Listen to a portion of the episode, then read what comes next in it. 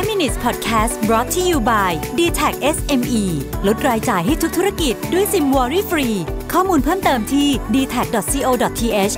s m e สวัสดีครับ คุณอยู่กับรวิศ หาญอุตสาหะนะครับ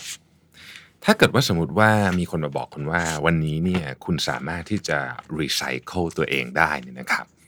คุณจะอยากทำไหมฮะจะว่าไปในเดือนพฤษภาคมที่ผ่านมาเนี่ยมันมีกฎหมายฉบับหนึ่งที่ผ่านมาแล้วก็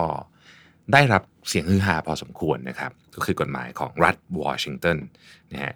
กฎหมายฉบับนี้เนี่ยเพิ่งผู้ว่าการรัฐ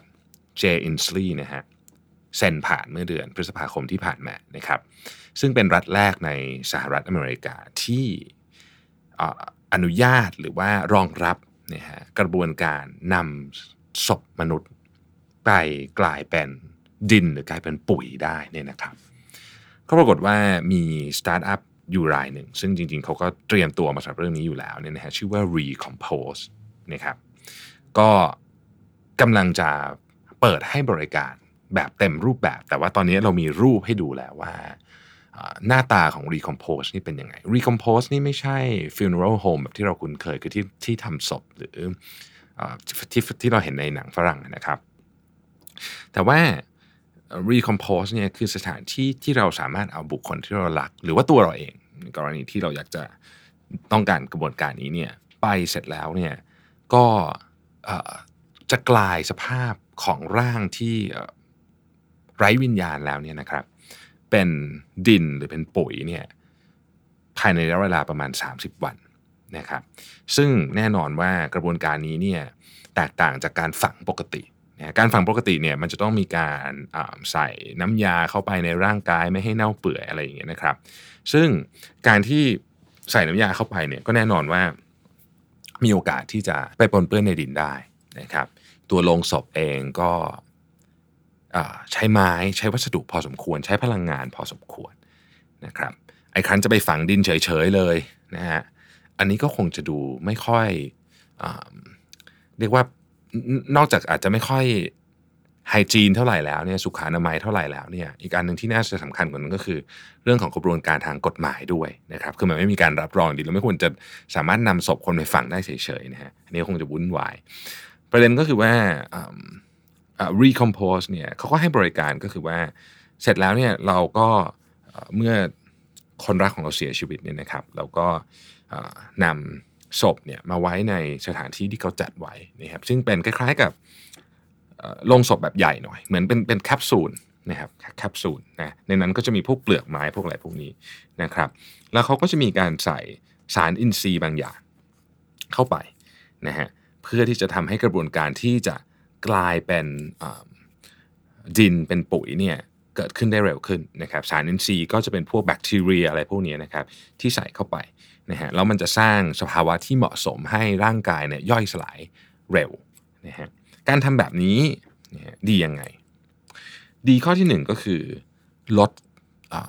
สิ่งของสิ้นเปลืองนะครับไม่ว่าจะเป็นตั้งแต่ที่ดินที่ต้องทำสุสานนะฮะในกรณีที่จะฝังนะ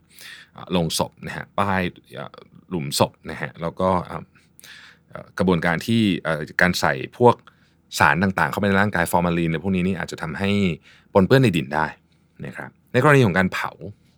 การเผาเนี่ยใช้พลังงานสูงมากนะฮะจริงๆแล้วในการเผาศพมนุษย์หนึ่งคนเนี่ยนะครับ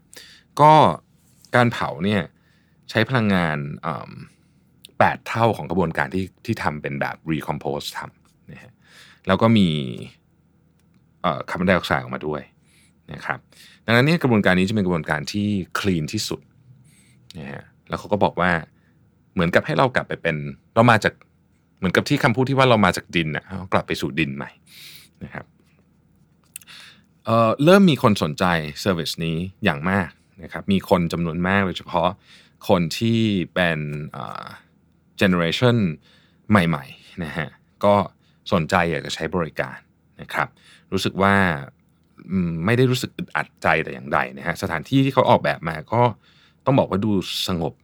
นะครับแล้วก็สวยดูทันสมัยดูทันสมัยนะครับเป็นสีขาวๆเหมือนรังผึ้งนะฮะแล้วก็มีต้นไม้มีอะไรอยู่ในนั้นนะครับสิ่งที่น่าสนใจเกี่ยวกับเรื่องนี้เนี่ยไม่ไม่ใช่ตัว service หรือกฎหมายนะผมคิดว่ามันคือมุมมองของคนที่เปลี่ยนไปกับเรื่องราวเหล่านี้นะครับ เราอยู่ในยุคที่ทุกคนแม้แต่คนที่เสียชีวิต ก็ ต้องมีหน้าที่ผมใช้คำนี้แล้วกันนะอาจจะต้องใช้คำว่าต้องมีหน้าที่ที่จะต้องช่วยกันคนละไม้คนละมือนะในการทำให้ให้โลกเราดีขึ้น ไม่ทำร้ายโลกจนเกินไป ไม่ว่าจะทิศทางใดทิศทางหนึ่งก็ตามนี่นะครับ นี่ก็เป็นหนึ่งในการแสดงเจตจำนงว่าโอเคหลังจากที่บางคนอาจจะบอกว่าแล้วบริจาคอวัยวะได้ไหมก็บริจาคอวัยวะเสร็จก็ได้นะครับ ก็ยังมีร่างที่เหลืออยู่เนี่ยก็จะต้องเข้าก็มาต้องก็จะมาสู่ในกระบวนการนี้ได้เช่นเดียวกัน นะครับก็ก็ผมก็คิดว่าเป็นการเปลี่ยนของความคิดที่น่าสนใจนะครับเดิมทีเนี่ยถ้าเรามองย้อนกลับไปนะครับในอดีตเนี่ยนะฮะเอาอดีตไกลๆนะครับหลักพันปีเนี่ยการเก็บศพหรือสุสานเนี่ยเป็นเรื่องที่ใหญ่มากนะฮะอย่างเช่นปีระมิดอย่างเงี้ยนะครับคือเป็นเรื่องใหญ่มากเนาะคือเป็นแบบคือต้องทำใหญ่โตจะทำใหญ่โตยิ่งกว่าไม่แพ้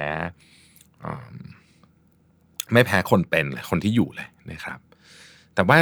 ไอเดียพวกนี้เนี่ยมันค่อยๆเปลี่ยนไป เราค่อยๆ ลดความสำคัญกับเรื่องพวกนี้ลง เราเริ่มเห็นว่าจริง ๆ แล้วเนี่ยเรื่องพวกนี้มันก็อาจจะไม่ได้จำเป็นขนาดนั้น สิ่งที่สำคัญมากกว่าโรงศพใหญ่หรืองานศพใหญ่โตเนี่ยน่าจะเป็นความสัมพันธ์กับคนคนนั้นตอนที่เขายังมีชีวิตอยู่มากกว่า ดังนั้นในเรื่องนี้ทำให้เราช่วยคิดนะฮะว่า วันนี้เราพยายามทำ เวลาทุกวันที่เราอยู่บนโลกเนี่ยให้ดีที่สุด แล้ววันที่เราจากไป ก็ขอให้เราเป็นภาระกับคนที่อยู่ข้างหลัง แล้วก็เป็นภาระกับโลกเนี่ยให้น้อยที่สุดด้วยเหมือนกัน ขอบคุณที่ติดตาม 5 minutes นะครับ สวัสดีครับ 5 minutes podcast presented by d t e c h SME